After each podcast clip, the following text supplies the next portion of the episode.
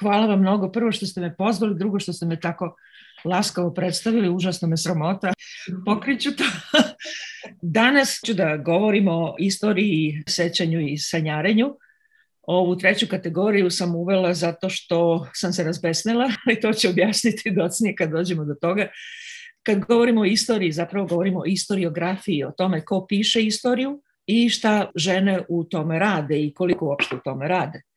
I naravno, rezultat tog razmišljanja i tog, ako hoćete, prebrojavanja je prilično žalostan, jer ima još i danas relativno malo istoričarki i to u globalnom kontekstu. Žena koje su zaslužile visoka mesta zahvaljujući svojim velikim radovima, svome pisanju, svojem obuhvatanju čitavih istorijskih perioda i tako dalje i tako dalje. Nekoliko ih je, imena su slavna, imena su izvrsna, ali još nismo došli do toga da se ravnopravno postavi autorski recimo uvid ženskih istoričarki da se pišu ženske svetske istorije i tome slično, veoma daleko od toga. Ili recimo ženske istorije umetnosti ili nešto slično. Ja? Dajem samo jedan primer koji sam nedavno zapazila. Gledala sam jedan odličan britanski film koji se zove Dig, iskopavanje. I u tom filmu je opisano nalaženje jednog izuzetno važnog britanskog arheološkog mesta, to je Sutton Hoo, gde je zapravo su otkrili veoma stare predvikinške anglosaksonske ostatke velike civilizacije itd. itd. I sad tu je između ostalih likova i Pigot, jedan poznati engleski arheolog i njegova žena, mlada žena, I sad romantični zaplet u filmu je to što on ne obraća kao arheolog suviše pažnje svoje žene, možda je bila suviše mlada. No u svakom slučaju je zapostavlja, te ona nalazi ljubavni interes u nekakvom fotografu i to je toliko o ljubavnom delu filmu. Dve stvari su žalosne. Prvo, Pigotova je bila još duže vremena žena Pigotova i sama je imala briljantnu arheološku karijeru, što se iz filma uopšte ne vidi. Drugo, Na terenu nije bio jedan muški fotograf, nego dve žene fotografkinje koje su bile ključne za predstavljanje tih iskopina. Dakle, scenaristinja i režiserka su izostavile ženski deo učešća te zaista istorijskog događaja iskopavanja u e, Saturn Hu. Tako da moram priznati, premda je film izvrstan, jako sam se razočarala jer je prosto falsifikat se desio od strane žena u sred neke situacije gde se moglo istaći žensko učešće i ženske zasluge u toj stvari koja je veoma važna za englesku istoriju. Dakle, jedna od ključnih stvari koje istražujemo kao žene, istoričarke ili ne, kada se bavimo istoriografijom, jeste izostanak Dakle, uklanjanje iz izvora i naravno uklanjanje iz učbenika. Uklanjanje iz učbenika je nešto što svakodnevno proveravamo, što svakodnevno vidimo. Zvanična istorija jednostavno briše žene i u balkanskom najvišem akademskom krugu, akademijama nacionalnim je to posebno izrazito. Niti ima žena, niti se priznaju ženske zasluge, niti se upotrebljava ženski materijal za neka velika izučavanja. Istorijski primjeri cenzure, prećutkivanja i namernog zaborava su mnogobrojni i kažnjavanja. Ja ću izneti neke koje recimo Jelena dobro poznaje sa mojih predavanja, ali ću prosto ponoviti veoma ukratko, zato što se prosto tiču našeg terena i dobro ih poznajemo. Recimo to da je posle Kosovske bitke su žene dovele u pitanju kosovsko herojstvo Naime, 13 godina istorije toga terena, Kneževine, je obeleženo time što su vladale dve žene. Lazarova udovica Milica i njena dobra prijateljica Jefimija, prva pesnikinja srpska, jo? I njih dve su vodile državu 13 godina do punoletstva Stefana Lazarevića. Za tih 13 godina te su žene uradile sve suprotno od onoga što nam e, predstavlja istorija u vezi sa Kosovskom bitkom. Naime, potrudili su se da ublaže posljedice takozvanog poraza. Takođe su uspele da sve su pisale, Jefimija i Milica zajedno. Čerka Jelena sa jedne strane isto tako bila spisateljica, vrlo dobra teološkinja. Mladi Stefan isto tako, kao što znate, jedan od prvih pesnika i pisaca i prva velika poema, ljubavna poema na starosrpskom jeziku je zapravo gej poema kao što mnogi to tumače. No, ukratko, porodica intelektualaca koja je zauzela vlast, napravila mir sa Turcima, između ostalog je čerka Olivera se udala za Bajazita i to je bila prava ljubav. Turski hroničari joj zameraju da je naučila Bajazita da pije vino očigledno su se jako dobro zabavljali. Dakle, cela stvar je potpuno drugačija nego što istoričari prečutkuju taj crni period. Između ostalog su dve žene dovele iz Trnova novi kult, Paraskevu, Petku, koja je postala svetica ne samo za hrišćane, nego i za mnoge muslimane, Rome, Albance i tako dalje i tako dalje. Dakle, ženski kult koji je bio potreban posle poraza u kojem je većina elitnih muškaraca izgubila glavu.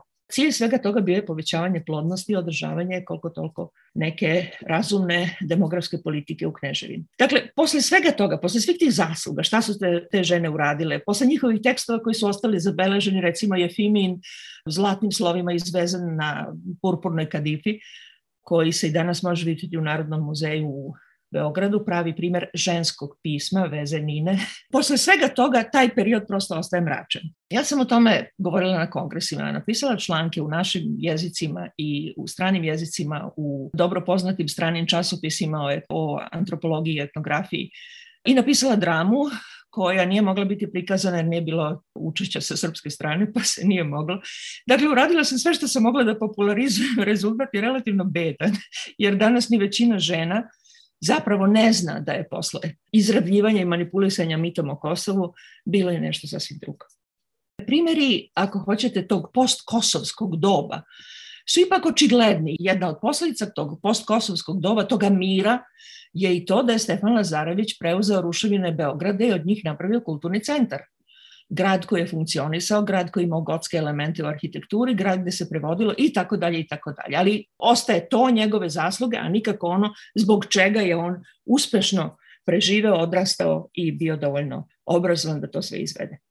Tu imamo jedan primer koji je dovoljno ilustrativan, ali ima i mnogih drugih jedan od recimo perioda i jedan od velikih društvenih procesa koji su se odvijali u 19. veku nikada nije bio ozbiljno uzet od strane istoričara i antropologa, a to je prelaz iz zadruge, iz zadružnog položaja žena u mononuklearnu porodicu. U zadruzi koja je patrijarkalna tvorevina, koja vlada ded, dakle još stariji muškarac, su žene bile zauzele ili im je dodeljeno ili su delegirane u različite društvene i kulturne niše koje su potpuno obladavale, kao što je medicina, primarno obrazovanje dece, nabiranje biljaka, to je deo medicine, veštičaranje, dakako, i razne druge discipline koje su bile izuzetno važne za funkcionisanje društva. Između ostalog su u svojim rukama držale smrt, pogrebni rituali i tome slično. Dakle, zaista neke ključne funkcije društva su držale iz tih svojih niša u koje su ih, ako su preterale, vraćali da se tamo zadrže. I onda je došlo do promene, do formiranja nacionalnih država i u formiranju nacionalnih država zadruga je rasturena, a prevladala je mononuklearna porodica u kojoj žena više nije imala podrške drugih žena u zajednici. Žene u gradu više se nisu sretale oko kruškinog drveta noću, nisu zajedno nabirale bilje, kruškino drvo je senovito drvo. E, dakle, vrlo važno za veštičarenje i razne druge discipline koje su oko to, s tim povezane. Izgubile su jednostavno zajednicu i ostale su zarobljene u porodici u kojoj sasvim sigurno glavnu i jedinu ulogu ima muškarac, a žene su bile između sluškinja u višim slojevima ili sluškinje u nižim slojevima. Dakle, neka vrsta, ako hoćete, društva sa mnogo manje slobode za ženu nego što je to bila zadruga, jer su tamo imale povlašćene niše, a u mononuklearnoj porodici više toga nije bilo. I u urbanoj sredini, u nacionalnoj državi toga jednostavno više nije bilo. Dakle, ta transformacija nikada nije došla u polje zanimanja istoričara i o toj velikoj društvenoj revoluciji, ako hoćete, kojem je žena stavljena u mnogo sekundarniji položaj nego što je ranije bila, premda je prisutnija u medijima, prisutnija u slikama, prisutnija kao romantični pojam i tako dalje, pojam romantične književnosti, ona je zapravo pala niže socijalno nego što je bila ranije. To je potpuno ispušteno. Dakle, iz mononuklearne porodice izlazi čitav niz novih tehnika koje su žene razvile u relativno kratkom roku 19. i 20. veka, ali još uvek to nije jednako moći koji su imale na margini ranije. Naravno, sad su i drugi oblici moći u pitanju i progres prema političkoj moći, prema preuzimanju funkcija, prema akademskom svetu, prema umetničkom svetu i drugde u elitnim sferama, žene su zapravo uspevale i zahvaljujući tome što su imale više prisustva u javnosti, u novoj takozvanoj civilnoj javnosti. To se nikako ne može poreći. Međutim, ulazak u civilnu javnost bio je jako traumatičan I ja ću spomenuti opet dva slučaja koja me jako zanimaju, zato što su zaista tipični za borbu žena u buržoaskoj demokratiji, parlamentarnoj demokratiji, i to posle revolucije, da zauzmu neka svoja ključna mesta. Prvi primjer je Olympe de Gouges, francuska feministkinja, koja je, kao što znate, kritikovala direktno deklaraciju o pravima čoveka, zato što deklaracija o pravima čoveka nije uključila žene. Borila se za to da žene uđu u konvent, borila se za to da žene dobiju glas i za razna druga osnovna prava, dakle ne samo za pravo glasa, nego i neke druge reprezentativne položaje žena u javnosti. Pisala je veoma mnogo, pisala je studije, pisala je pamflete, pisala je pozorišne komade koji su morali imati nekakvog uticaja na široke mase, na široku publiku. Rezultat bila je obezglavljena, završila je na giljotini posle denuncijacije, bez jasnih političkih motiva, tek tako. Jel? Drugi, još izrazitiji primer koji, koji zaista je veoma malo poznat, jeste Teroigne de Maricourt. Teroigne de Maricourt je izmišljeno ime jedne belgijske devojke koja je rođena na teritoriji današnje Belgije. Nema nikakve veze sa nacionalnim etničkim opredeljenjima. Teroan je uzela ime svoga sela, svoga gradića, i svoje pokrajine i to je njeno ime, Teruanj de Maricourt, dakle, mestašce u nekoj pokrajini.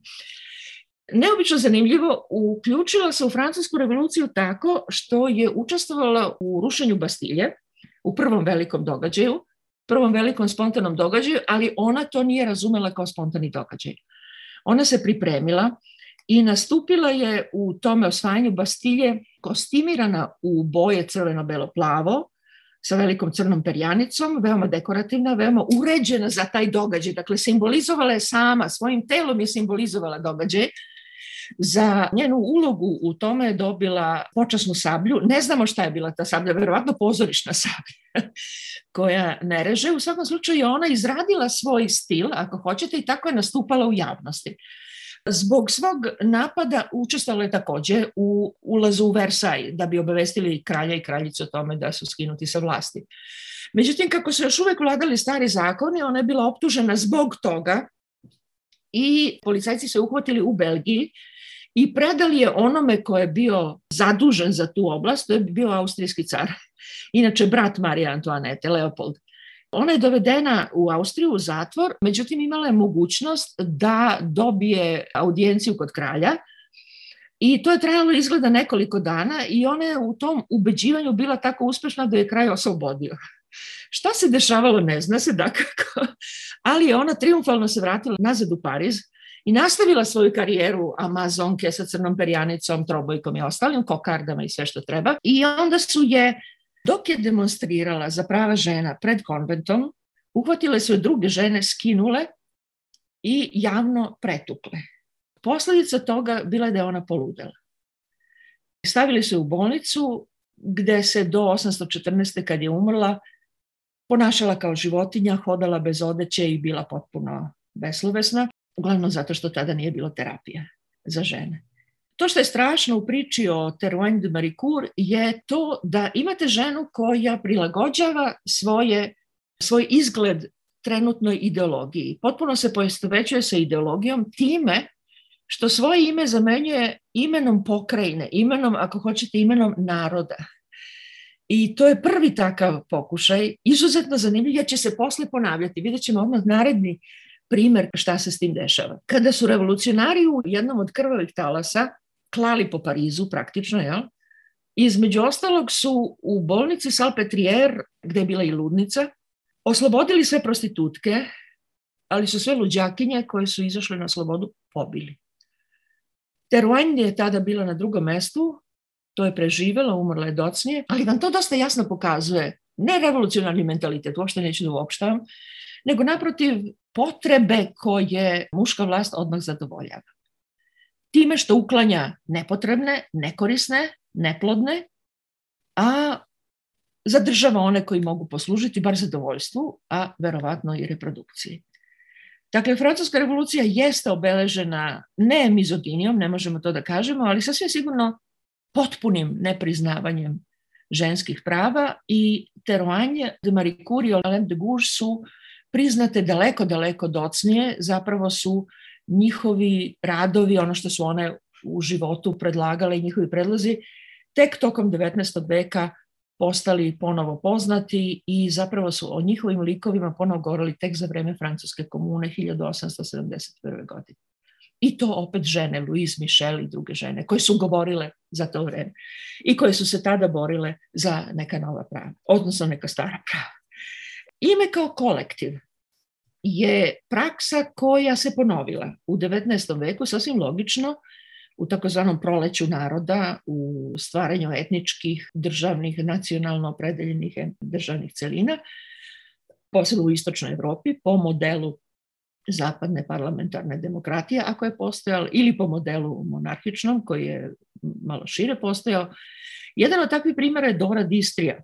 To je žena mešanog albanskog-grčkog porekla, čerka jednog poznatog rumunskog aristokrate, koji inače je otac rumunske arheologije, odlično vaspitana, vrhunski obrazovana, ne samo u naukama i retorici i istoriji, nego i u sportu. Poznata je po tome što je u Petrogradu u novembru mesecu skočila u zaleđenu nevu i spasla jednu svoju prijateljicu koja je pala u vodu.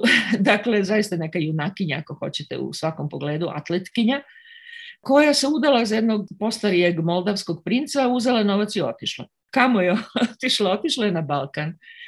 Da u pradnje Albanaca, koji su tada bili celokupna balkanska turistička agencija, za vođenje putnika, za vođenje karavana, to su radili sve Albanci. Tako da nije nimalo čudno što neke od tih funkcija nastavljaju posle. Dakle, sa svojim Albancima u pantalonama, dobra jahačica, znala je da radi sa puškom, je obilazila Balkan, onaj manje dostupan deo, a dostupnije delove obilazila naravno kao bogata dama i napisala je čitavu seriju članaka koji se odnose na usmenu poeziju Srba, Mađara, Bugara, Rumuna, Grka i Albanaca i Turaka. Ona je Balkan smatrala teritorijom, kulturnom teritorijom jedinstvenom koja se proteže recimo od južnih predgrađa Beča pa do Krita. to je nekako Balkan. I insistirala je na značaju moći i izražajnosti ženske epske poezije, što je sasvim realna slika. Dakle, drugim rečima, nema nikakvog razloga da nju ne smatramo prvim balkanologom. Prvi balkanolog na Balkanu bio je balkanološkinja.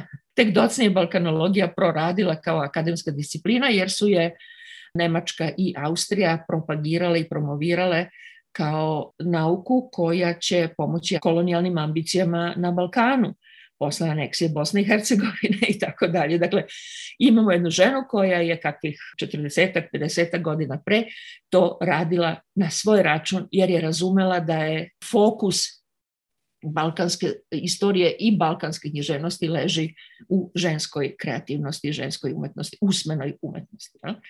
To nikad nije priznato, to nigde nećete naći, jedino ćete naći rasprave da li ona više albanka ili više rumunka i etničko prisvajanje. E, ona je imala taj, Eleni Gika je imala taj pseudonim koji je sama za sebe konstruisala Dora Distrija, to su darovi Dunava. Dakle, Dunav koji povezuje sve te kulture, jeli? i ona je dar, darovi Dunava. Opet se stavlja u, u množinu, u kolektiv, ona pripada nekom kolektivu, ali taj kolektiv nije etnički, nije selo u Belgiji, ani tada selo u Belgiji nije bilo etničko, nego je multietnički, predstavlja ceo Balkan, sve kulture koje postoje na Balkanu. Ukratko, došli smo do toga da to preuzimanje kolektiva je verovatno bio jedini politički način da se žena iskaže.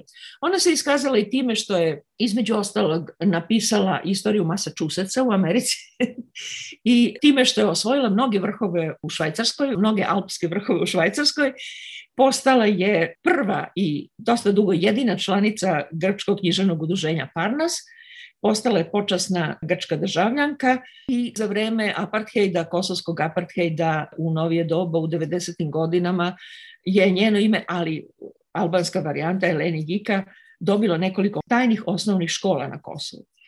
Drugim rečima, opet imamo zloupotrebu na razne načine i sa druge strane potpuno čutanje o tom potpuno neverovatnom liku koji bi zaslužio desetine filmova, desetine knjiga, romansiranih biografija i tome slično. Čak ni njen lični arhiv koji se nalazi u Firenci gde je provela poslednje dane nije istražen nije popisan, nemamo sve podatke. A inače je ona tako je otkrila albanski jezik u Italiji, odnosno albanske enklave u Italiji koje su doselile tokom 16. veka i napisala dosta precizan opis te varijante albanskog jezika i izdala te tekstove. Dakle, neko ko je zaista radio na balkanologiji to veoma intenzivno i o njoj praktično u školama nećete čuti ništa, na Balkanu, da bi stvari bile gore. Dakle, sem tog preuzimanja kolektiva da bi se ušlo u javnost, što je ona izvela, na Balkanu je prevlađivao jedan princip koji se i danas jako često primenjuje, a to je anonimnost žena. Ne treba vam ništa drugo nego primjer iz Njegoševog gorskog vijenca i sestre Batrićeve. Ne znamo kako se zvala sestra Batrićeva, premda bi trebalo da bude neki tragični odlomak, tragični deo, najtragičniji deo epa, jel? Sestra Batrićeva, sestra kapetana toga i toga, žena toga i toga, bez imena, jel? I ona nesrećnica koju je Marko Kraljević ocekao obe ruke, zato što je bila bezobrazna, prema njemu isto tako nema imena, nigde nema imena. Ima sestra, majka, vila i sve ostalo, ali nema imena. I to izbacivanje imena premda može da zvuči kao formula epskog izražavanja, epske lirike, naravno nema nikakvog smisla. I zato je recimo istraživanje imena sestre Batriće nešto što bi feministkinje morale da preuzmu i da o tome pišu, o toj anonimnosti.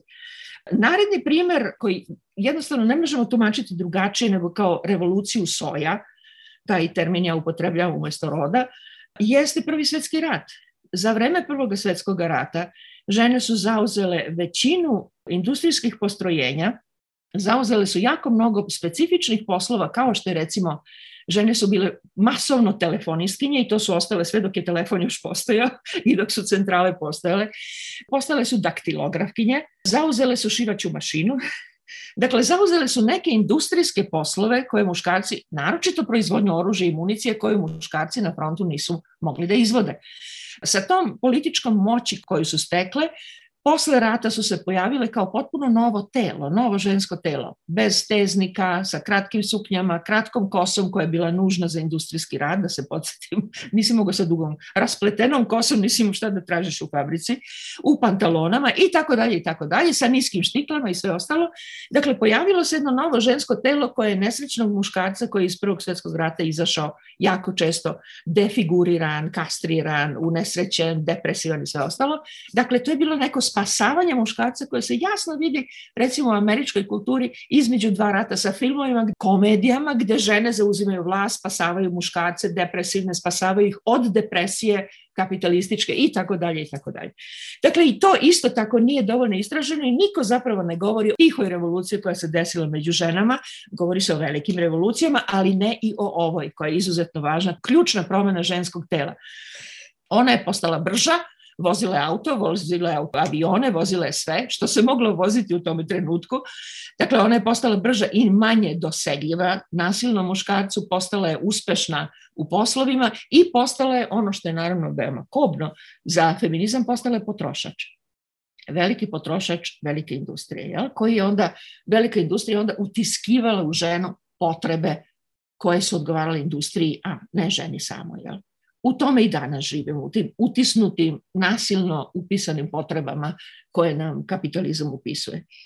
Dakle, šta bi onda bila intervencija žena u istoriji? Jedna mogućnost je dopuna, dopuna zvanične istorije. Da li je to zadovoljavajuće? Izvesno nije. Istraživanje koje istovremeno mora da znači getoizaciju, mnogo bolje, ali još ne potpuno. Dakle, ostaje treće, to je pisanje istorije.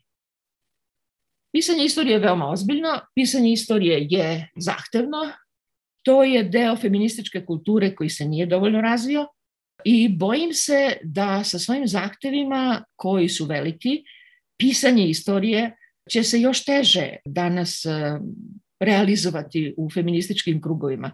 Ali sa druge strane, epidemija koja nam se dogodila, dvogodišnja izolacija, je možda doprinela upravo tome da mnogo mladih žena istražuje svoje mogućnosti istraživanja, da se upusti u ocenjivanje istorijskih događaja, da upiše ono što nedostaje i da da svemu tome autorski pečat, jer istoriografija nikad nije neko ravno pisanje, istoriografija je uvek i književni žanr.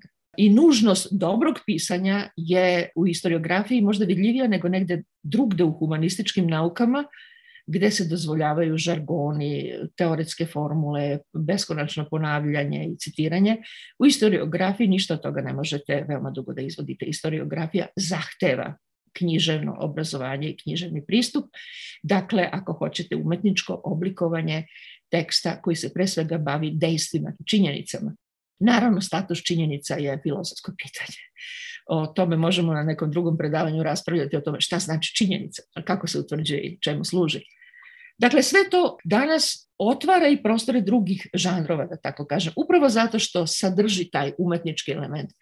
I dosta jasan primer, recimo, novog pisanja istorije je film Jarmile Žbanić vadi sa Ida, to jeste upisivanje nove istorije na osnovu podataka, na osnovu memorialnog centra u Srebrenici, na osnovu znanja o događajima, na osnovu intervjua, na osnovu ličnih ispovesti, na osnovu svedočenja u Hagu, na osnovu svih tih izvora žena režiser je napravila film koji u velikoj meri pokazuje ne samo istoriju, nego položaj žena u toj istoriji i isto tako tumačenje žena te iste istorije. A Ida sve vreme tumači istoriju koja se dogodila njoj i njenoj porodici. Ali tako da tu vrstu interpretacije je toliko usavršila da mi sasvim sigurno možemo taj film posmatrati kao umetničko delo i sa druge strane kao istorijsko delo, kao istorijsku studiju o tome šta se događalo sa ženama u Srebrenici.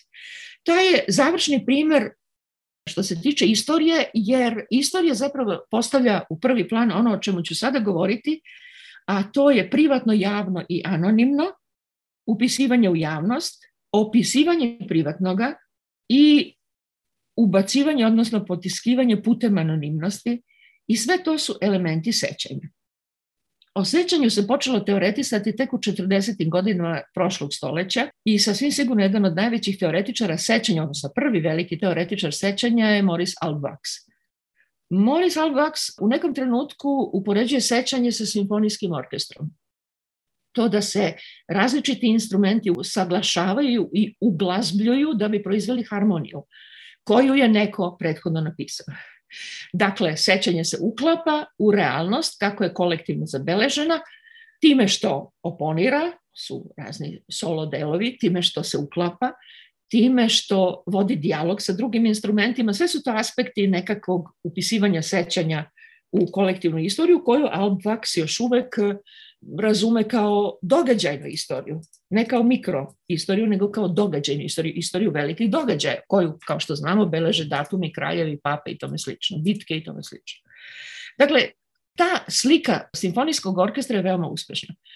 Međutim, nedostaje jedan element, nedostaje ljudski glas. Zato, po mom mišljenju, ako hoćemo da napravimo metaforu dobrog sećanja, sećanja koje pripada istoriji, koje može pripadati istoriji, onda radi upotrebimo jednu drugu sliku, opera. U operi 2, 3, 4, 5, 6, 7 glasova može istovremeno pevati različite arije koje se međusobno uklapaju. I može se voditi multilateralni dijalog koji se u prirodi ne može voditi. U prirodi ne možemo sedeti na sedmoru u sobi i istovremeno govoriti različite viceve. Niko neće razumeti ništa. Međutim, u operi je to mogućno. Naravno, reći o jednostavnim tekstovima, o stvarima koje se razumeju, koje su unapred ispričane tako da prepoznajemo fabulu i tome slično. Ali opera je zapravo oblik koji je najbliži sećanju. I to ovom sećanju kako ga Morris Albax shvata kao harmonični odziv na kolektivnu istoriju. Međutim, taj odziv, kao što znamo, može biti i neharmoničan. I zato zbog tog poređenja sa operom, ja sam sklona da tvrdim da je sećanje samo po sebi umetničko delo. Ako je zabeleženo, kako je zabeleženo je druga stvar, stvar žanra, stvar okolnosti, stvar konteksta, ali i nezabeleženo sećanje je umetničko delo koje čeka neka larva umetničkog dela koja čeka da je, po mogućstvu žena, u nekom trenutku ispolji, izrazi, napiše, pokaže, naslika, otpeva i tome slično. Dakle, Sećanje kao umetničko delo je možda sa svim njegovim mogućnostima kritike, negiranja, jeretizma, istupanja, ustupanja, preuzimanja, oduzimanja, sa svim tim tehnikama kojima umetničko delo raspolaže, može da opiše sećanje. I sećanje bi moralo i da se uvrsti u umetnička dela upravo zato što se sećanju otvara polje koje danas prosto nije dovoljno ispunjeno sećanjem, a to su socijalni mediji. Facebook i drugi socijalni mediji u velikoj meri služe tome i popisivanje mrtvih, ako se setite recimo enciklopedije mrtvih Danila Kiša, jeste neki umetnički oblik za sećanje koji povezuje, koji objašnjava, koji postavlja osnove za dijaloge i multidijaloge i tome slično. Drugi primer, koji me jako potresao kad sam mu se približio, inače nisam mnogo bliska ruskoj književnosti, i Tolstoja sam čitala kad je trebalo da se pročita, ali ne mnogo više od toga. Ali sam onda došla u kontakt zahvaljujući jednoj pozorišnoj predstavi, zahvaljujući jednom zahtevu da nešto o tome napišem i zahvaljujući naravno i moje radoznalosti koja se razvila u tom poslu. Reč o Tolstoju i o ratu i miru. U velikoj meri rat i mir je sećanje. Nekoga ko sećanje upisuje kao žanr, I u tom njegovom sećanju, pustimo sad po strani kako ćemo to, između ostalog znate da je Rat i mir prvi put objavljen kao Felton u novinama i da je zatim sledilo devet prepisivanja od strane njegove nesrećne supruge, koja je to uredno odradila. Međutim, ono što nas zanima u tom trenutku, što mene zanima u tom trenutku, jeste e, kako se Tolstoj u tom romanu odnosio prema sećanju kojemu je bilo dostupno. Naime, U romanu imamo lik Bolkonskog, koji je svakako jedan od najizrazitijih likova u tome romanu. I u liku Bolkonskog je sa jednom malom jezičkom mutacijom Tolstoj zapravo obnovio uspomenu, ali na vrlo neobičan način, na vrlo cenzorski način, uspomenu na svog rođaka, Volkonskog, koji je bio jedan od dekabrista. To su oni koji su se pobunili protiv tiranije ruskog cara i koji su bili osuđeni, neki su pogubljeni, neki su osuđeni na doživotno progonstvo u Sibiru. U Irkutsk su bili poslati. Volkonski je bio jedan od njih. I šta se desilo? Nešto izuzetno zanimljivo. Oni su poslati u rudnike oko Irkutska šest meseci docnije, do godinu dana docnije, neke od njihovih supruga su se odlučile, pravda su imale mogućnosti preživljavanja i to visoke, sve su bili iz aristokratskih krugova, su se odlučile da se pridruže svojim muževima u Sibiru. Između ostalog i supruga Volkonskog. One su došle u Irkutsk, posle nekih deseta godina su njihovi muževi dobili slobodno kretanje i ta kolonija dekabristička u Irkutsku se posvetila komuniciranju sa lokalnim stanovništvom, sa lokalnim plemenima, između ostalog Jakutima.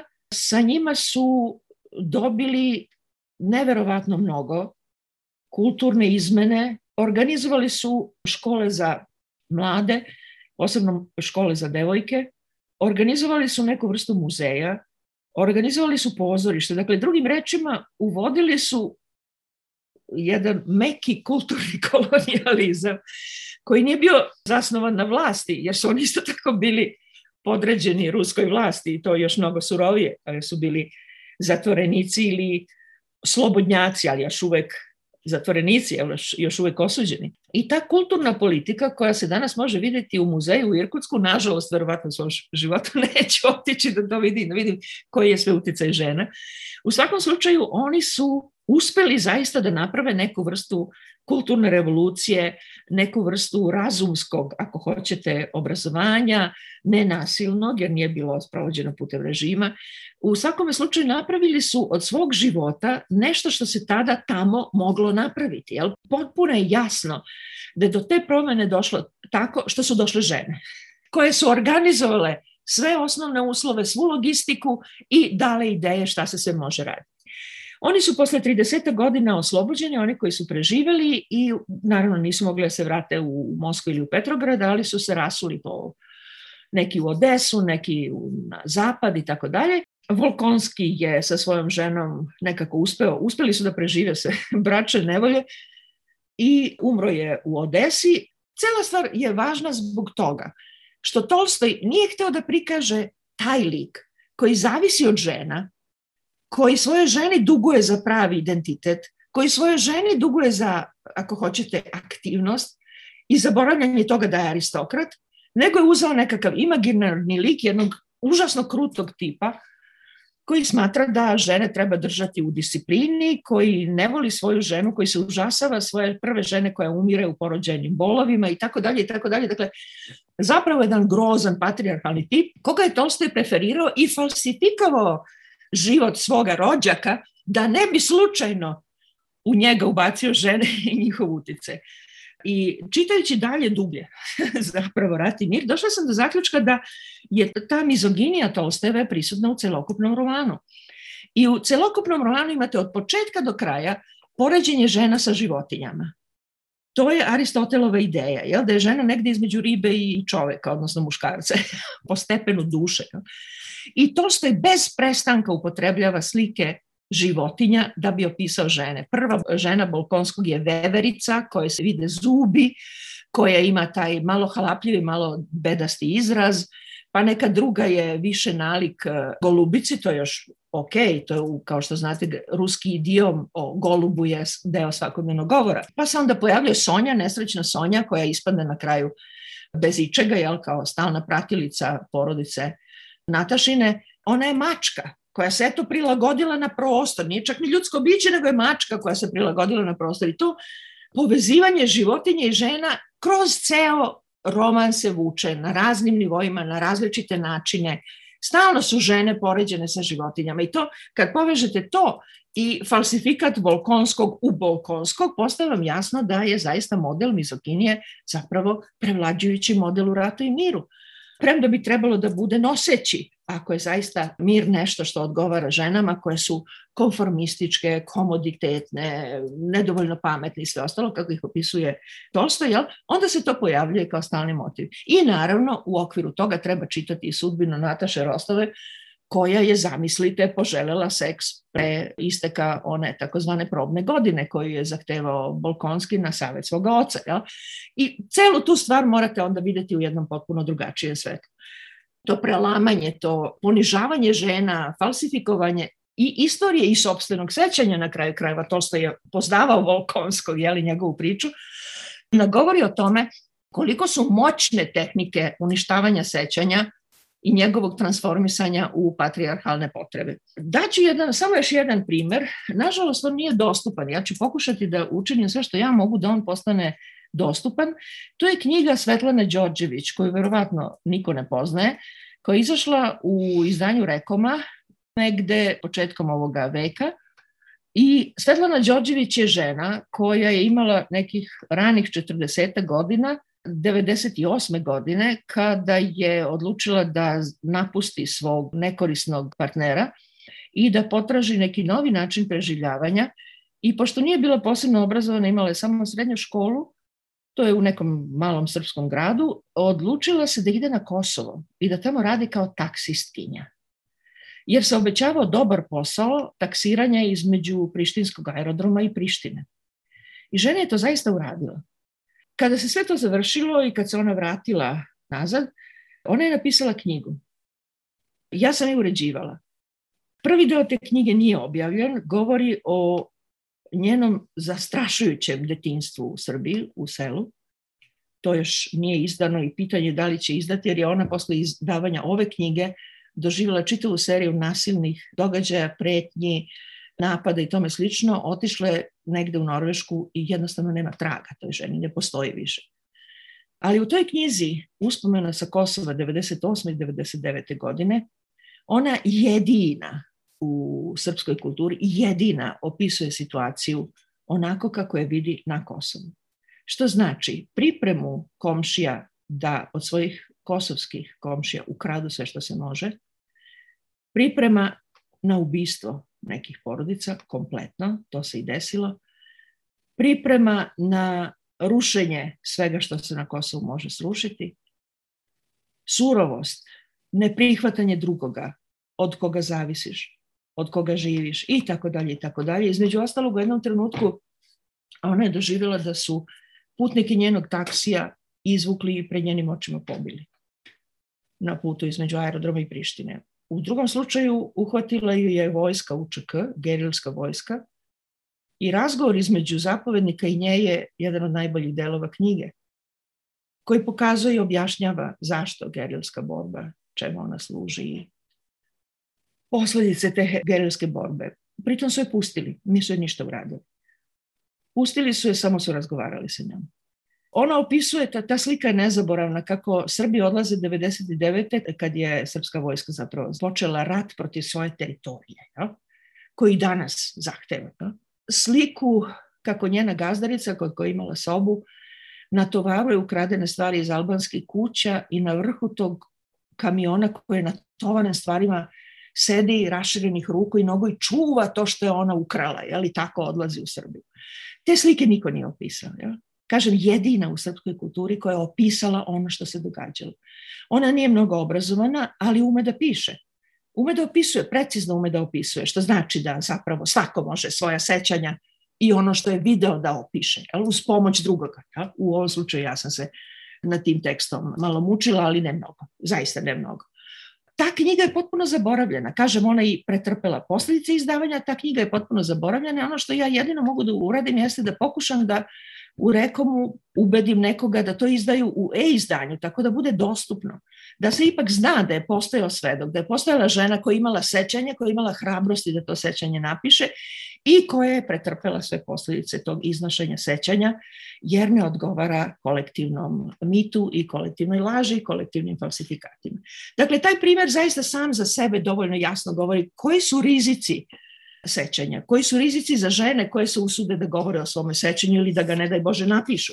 A govor ili pisanje danas je potpuno sve jedno. Govor, pisanje, kamera, na kraju krajeva zaista nema nikakve razlike. I u tome smislu samo ću dati jedan primer kako se razlikuju, da ne kažemo muška i ženska verzija, ali recimo zvanična, elitna verzija i verzija koju proizvede neka žena. Taj je film dostupan i ja vam svima savjetujem da ga pogledate.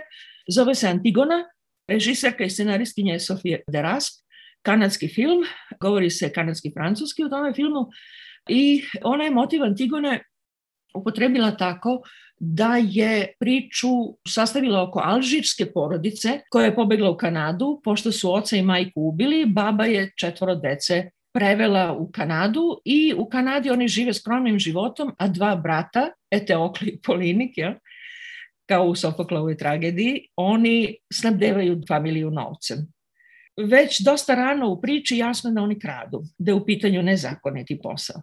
Međutim, ona sama Antigona koja ima 16 godina je odlična u školi i ona je zapravo neka nada porodice da će se i, i izvući iz situacije u koje, a i smena njena sestra ide u frizersku školu, isto tako se nada budućnosti u kapitalističkom svetu sa malim sredstvima, malim mogućnostima i malim očekivanjima. Nažalost, jedan od braća strada u sukobu sa policijom i to izaziva opštu pobunu u školi. Svi su na njegovoj strani, naravno, a drugi brat, drugoga brata uhapse takođe. I Antigona se odlučuje da bar spase drugoga brata tako što će se prerušiti u dečka, otići i kao sestra otići u zatvor, preobući se u bratovu odeću, a brat će umesto nje izaći iz zatvora. Ona kao maloletnica ne dobija nekakve naročite posledice u kanadskom pravosuđu. Loš izračun, jer ona naravno ostaje u zatvoru, protiv nje se vodi proces, opet učenici i javno su na njenoj strani, međutim na završnom suđenju, kada bi trebalo da bude oslobođena, pojavljuje se novi svedok, to je njen brat koji nije pobegao u Ameriku i nije započeo novi život, nego je nastavio život kao član bande i ponovo je uhapšen. Dakle, sve se srušilo. Cela njena konstrukcija se srušila. Upisivanje investicija njenog života je propala zato što je brat Isto tako loš kao što je bio i pokojni brat. Oni su kriminalci zapravo. I u zadnjem trenutku Antigona se odlučuje, ne znamo šta će uraditi, ali se okreće na zvuk telefona svoga ljubavnika, svoga dragog Hajmona i ne znamo šta će uraditi. I Smena se umeđu vremenu odlučila da prihvati kapitalizam kao svoj način života i svoje malo učešće, svoju malu nišu u tom. Ja? Tako da ne znamo šta će se desiti na kraju, ali pokazuje se to da ženu zapravo izdaju muškarci. Potpuno nova verzija Antigone, potpuno novo tumačenje, potpuno novo viđenje krivica muškaraca, braće. U to ime naravno podsjeća mi na film koji je obeležen Žižekovim tumačenjem Antigone i u tom Žižekovom tumačenju Antigone je Antigona kriva za sve, i postoje tri verzije kraja, jel, elegantne tri verzije kraja u kojima je ona svaki put sve gore kažnjena. dakle, taj, ako hoćete, taj sebični interpretacijski model pun e, zaista izrazitog ponižavanja žena, izrazite mizoginije, je nešto što naravno zaslužuje film za sebe, a nedavno smo mogli da čitamo u Le Monde nekakav manifest Žižeka gde on govori o mukama i patnjama i mogućnostima razvoja onoga što će se dešavati posle epidemije, gde ni jednom jedinom reči ne spominja one koji su bili prave žrtve epidemije. Radnici, industrijski radnici, žene, ništa od toga ne postoji. Postoji samo elita koja je mesila hleb, jela špagete i ludo uživala ili uživala u depresiji isto tako za vreme epidemije. Dakle, to je jedan od primjera koji vam govore kako i danas, ne samo riskantno, nego je, brate, direktno opasno upuštati se u žensko sećanje, e, sa željom da to što više radite. I sad prelazimo na sanjarenje. Sanjarenje, kao što znate, stoji veoma loše kod psihoanalitičara, ono ne postoji zapravo. I rekla sam na početku da sam se razbesnila. razbesnila sam se na članak Katie Waldman u New Yorkeru, u kojem ona napada sanjarenje devojčica. Nje razlog je, tako reći, demokratski razlog. Devojčice koje sanjare misle za sebe da imaju više mašta od drugih. Ja? Pa šta onda? Jeste, neke stvarno imaju više mašta od drugih. ne priznati im, to je zaista kriminal. No, u svakom slučaju, ona zaključuje svoj članak više pomirljivo, da eto, sanjarenje prestaje kada odrastemo, kada žena postane zrela, sanjarenje treba da prestane. To je zaista do te mere nepravično i do te mere zapravo mizogino da sam ja bila potpuno skandalizovana. Kako je moguće da jedna žena na osnovu primjera iz američke novije književnosti zaključuje da je sanjarenje nešto što sme da se i mora da se napusti kada dozremo, jel? a dotle je koliko toliko dozvoljeno, ali nemojmo mi tu nešto hvaliti maštu. Jel? Zastrašujući članak, zaista. Pragmatičan, surov, grub u svom razumevanju sanjarenja. Sanjarenje, za razliku od snova koji su psihoanalitičarima zanimljivi jer navodno odražavaju podsvest, mogu se čitati tako da objasne traumatično stanje pacijenta i tako dalje i tako dalje. Sanjarenje je nedopustivo. Sanjarenje je nešto što žene ne bi smele da rade. Sanjarenje je nešto što je traćenje vremena. I sad kada smo imali godinu i po dana, ili ćemo imati možda i cele dve godine za sanjaranje između ostalog, neko hoće da nam to pravo oduzme. Naime, prvo pitanje jeste zašto sanjarenje nije dozvoljeno zrelim ženama? Zašto ne bi bilo dozvoljeno zrelim ženama? Sanjarenje je direktan proizvod kulture. Sanjarenje direktno odražava kulturu. Nije podsvesno, nego je kontrolisano, uslovljeno, povezano, u dijalogu sa određenim kontekstom, političkim, kulturnim, socijalnim. Sa svim tim sanjarenje jeste lični komentar sveta I taj lični komentar sveta bi trebalo ženama da bude zabranjen zbog nedostupnosti nedos, e, samoga sanjarenja i njegovih sadržaja, izmisli se, verovatno najluđi od mogućih razloga, troši se vreme. Troši se vreme kada bi ona imala da pere sudove, pravi gibanicu i sarmu, ja? To je, dakle, taj način rezonovanja koji, zato što nemamo podsvesti koju možemo da seciramo, nego imamo kulturni odraz kojim žena komentariše svet u kojem se nalazi, zato to mora biti cenzurisano, zabranjeno kao nešto nezdravo, kao nešto ne dobro i tako dalje. Ajde, dopušta se ženama možda da čitaju na plaži, ja? koja crna plaža, kad ćemo je videti. Ja? Dakle, problem je zaista u tome kako žene lišiti još jednog prava, ja sam duboko ubeđena da je to pravo, i pitam se zašto to nije deo kulture, isto tako. Zašto to nije ambivalentno? zašto ne prelazi granice i zašto to nije i žene same to ne uzimaju kao nacrt za umetničko delo. Naravno, ne govorimo o umetnicama, govorimo o ženama koje svoja sanjarenja ne doživljavaju sa dovoljno samodostojanstva i dovoljno visokom ocenom svojih duhovnih mogućnosti, svoje mašte ne cene svoju maštu zato što je okolina ne ceni, prezire, zabranjuje, cenzuriše, falsifikuje i tako dalje. Kada razmišljamo o tome kako je to nacrt za umetničko delo, moramo se setiti nekih umetničkih dela koje su sasvim sigurno nastale iz sanjarenja, a tako su i opisana. To je recimo Alisa u zemlji čuda, koja počinje time da Alisa koja gleda u dosadnu knjigu bez slika i dijaloga počinje da sanjari. I u tom sanjarenju koje prelazi povremeno i postepeno u san, sa svim njegovim ludostima i nelogičnostima, abstraktnostima i ostalim, zapravo se kreće kroz jednu racionalnu schemu koja je schema različitih igara, šaha, karata i raznih drugih igara, matematičkih igara, i zalazi u ono što je sasvim sigurno rezultat sanjarenja, a to je poezija. Podsjetite se samo koliko pesama ima u Alisi u zemlji čuda. Pre svega nonsens pesama. Ali uvođenje nonsensa je ključno. Naravno da je to morala biti devojčica. Možda zbog prikrivene ili jasne pedofilije Luisa Kerola, a i zbog toga da ne bi bilo cenzurisano. Jer takav roman, takva proza koja bi se pripisala nekoj starijoj ženskoj osobi, recimo njenoj sestri, jednostavno nemoguća. Nije se smelo dozvoliti, dakle devojčica to radi sve vreme. Ja? I takva literatura sanjarenja je naravno povezana sa jednim drugim žanrom koji jednostavno u istoriji književnosti nije dovoljno. Ni istaknut, ni proučavan, a veoma je star, potiče već iz 18. veka, a to je utopija kao ženski žanr. Utopija sasvim sigurno potiče iz sanjarenja, sasvim sigurno je oblikovana kao umetničko delo iz sanjarenja. Iz neobuzdane mašte, iz samostalnog vremena koje žena određuje sama za sebe, soba Virginia Woolf, njen prostor u kojem se ona osjeća dovoljno slobodno, da sanjari, ništa drugo nego da sanjari. Ja? I iz takvih stanja nastaju ženske utopije, od kojih naravno ovde pominjem samo dve koje su dovoljno poznate iz veoma različitih vremenskih doba. Jedno je Kristina de Pizan, Grad žena, i njena druga dela o gradu žena, o vlasti koju žene uvode. Naravno, tu spadaju Aristofanove, moje omiljene Aristofanove komedije, ali ako se u to upustimo, ostaćemo ovde do uveče.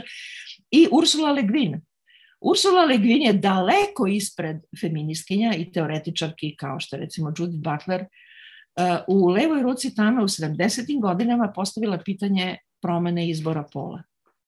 I ta promena izbora soja koja je u njenom delu povezana i sa takozvanom rasom, koju, koju ona predstavila kao nešto što ne postoji, što mi danas naučno znamo, ja, je postavila zapravo osnove za razmišljanje o slobodi izbora i o položaju svih koji hoće, mogu ili im se ne dozvoljava da biraju svoj soj. To kažem znatno pre teoretičarki koje su tu temu otvorile skoro 20 godina docnije. Te dve utopije svakako treba pročitati, a sada ću navesti dva književna dela koja se obično smatraju trivialnim, ranije su ih e, svrstavali u kič, ali koja su direktan proizvod recimo svakodnevnog sanjarenja, čak i bez nekih većih političkih ambicija ili teorijskih ambicija, kao što je sasvim sigurno dela Ursula Le Guin, I to je jedan roman koji nikada nije preveden na naše jezike, ali smo zato gledali seriju filmova koji su napravljeni na osnovu toga. Reč je o Emuški Orči, mađarskoj grofici koja se udala za Engleza, naučila engleski i napisala roman Crveni bedrinac, Scarlett Pimpernel, u kome opisuje slučaj romantičnog para, francuske revolucionarke, glumice i engleskog aristokrate koji se užasno zavole i sve krene jako lepo. Međutim, on sazna da je ona u svom revolucionarnom životu poslala neke aristokrate u smrt. I nema više odnosa sa svojom ženom i sam se pretvara, odnosno glumi, površnu aristokratsku budalu istovremeno organizuje grupu sličnih aristokratskih budala i odlazi u Francusku i spasava ljude koji su osuđeni na giljotinu i e, prebacuje ih u Englesku. Ona ništa ne zna o njegovoj herojskoj aktivnosti, ali je sposobna da na kraju krajeva otkrije šta i onda zajedno rade. I onda sledi serija romana u kojima oni zajedno rade po francuskoj revoluciji. Na prvi pogled izgleda kao ona je autorka je protiv francuske revolucije, ali kada čitate te romane dobijete utisak da baš i nije tako. Međutim, ključna ideja je sanjarenje. Sanjarenje žene koja je sposobna svojim postupcima da organizuje svog muškarca da ga oblikuje, da uredi nanovo njegovo telo, njegove običaje, njegovo ponašanje i njegovu seksualnost. Dakle, ako hoćete da obavi ceo posao robotizacije muškarca, koji zapravo pokušava kao robot da dokaže da je bolji od toga. On je bolji glumac od nje. To je jedina njegova prednost, premda je ona profesionalna glumica. Dakle, jedan krajnje zabavan u tom smislu roman koji treba čitati i videti koje su to sve tehnike kojima ona negativnim primerima, negativnim ponašanjem, odbijanjem, isključivanjem tera njega da se pretvori u tog zaželjenog, u zaželjeni oblik, u, što kaže Dubravka Ugršić, pozajmi mi svoga lika u jednoj sjajnoj pripoveci. Dakle, kako robotizirati po svojim željama, urediti, napraviti svog muškarca po svojoj meri, koliko mi treba, kako mi treba, kad mi treba. Ja? I drugi primjer je naravno Marija Jurić Zagorka, koja to čini na diskretni način time što se ne bavi mnogo muškarcima, nego se pre svega bavi ženama, koje preuzimaju lik, oblačenje, nastupaju kao muškarci, rade svoju istorijsku ulogu i onda za nagradu dobiju recimo željenog muškarca. Premda on nikad nije u prvom planu, uvek su u prvom planu žene koje to rade, a ne muškarci. To su zaista proizvodi tipičnih dnevnih sanjarenja žena koje zamišljaju muškarce, recimo. To je daleko najjednostavniji model, zato sam ga uzela. Ja? Dakle, jedno je svakako ono što ja tražim, ako hoćete, jeste obnova i priznanje sanjarenja. Poštovanje sanjarenja, poštovanje ženinog vremena. Kada vidite neku staricu koja na tenane puši, pije kafu, zagledana u daljinu, nije sigurno da samo misli na svoje um. Možda misli na nešto sasvim drugo. možda sanjari o utopiji, možda sanjari o robotizovanom muškarcu, kako god, šta god daje. Ali prvo što treba uraditi jeste pustiti je na miru. Ne zahtevati od nje da se odmah pozabavi unucima ponovo. Dakle, cela ta stvar sa sanjarenjem jeste deo zahtevanja prava za ženu. Deo zahtevanja da žene svoju kreativnost vežbaju u sanjarenju i da iz tog vežbanja mogu da pišu, stvaraju, komuniciraju, rade, istražuju šta god. Nikome neće ubediti da sanjarenje nije ključni deo naučnog rada, ali ključni. Bez sanjarenja, bez premišljanja, bez igranja raznih scenarija, bez različitih zaključaka koji mogu izaći iz iste hipoteze, bez svega toga, bez sanjarenja dnevnog, nema ni nauke. Marie Curie je, sasvim sam sigurna, veoma dugo i mnogo sanjarila, pre nego što je došla do nekih svojih zaključaka. Ukratko, ako hoćete, to jeste neka vrsta odbrane sanjarenja, ali istovremeno jeste i zahtev da se ženama, običnim ženama, ženama koje neće biti ni naučnice, ni umetnice, ni spisateljice, ni akademske radnice, istraživačice, da se njima omogući onaj trenutak, ono vreme, ona potpuna sloboda da se upuste u svoja sanjarenja. Ko je ikada beležio ili govorio, sad ću reći tešku reči, tešku pretpostavku, ali čini mi se nužna, ko je ikada govorio o sanjarenju sa silovanim ženama? Ko je ikada hteo da im pruži tu vrstu utehe? Ne, njihovi diskursi, njihova sećanja, njihove misli su jednostavno iskorišćavane za druge ciljeve. One same ne postoje. One same su sada u najboljem slučaju u klimakterijumu. Mnoge su umrle, mnoge su nestale, potpuno zatvorene. Umesto da bilo gde u svetu se ostvari program u kojem bi na svaku silovanu ženu došla po njenom i dvostrukom izboru neka druga žena da joj pomaže da se vrati u život, da je vrati zadovoljstvo, da je vrati da je ponekad nasmeje, da je neguje, da je pazi, da gleda kad će doći do krize i tada zatraži pomoć nekog stručnog lica i tako dalje i tako dalje. Nigde. Silovane žene su kategorija koja se isključivo politički zloupotrebljava i ništa drugo. I to da ja, naravno neću reći paradoksalnu misao, vratite silovanim ženama pravo na sanjarenje, ali ću reći sasvim sigurno to da je sanjarenje neophodan deo ženskog obrazovanja ženske pripreme za svakodnevni život i ženske pripreme za visoke cilje.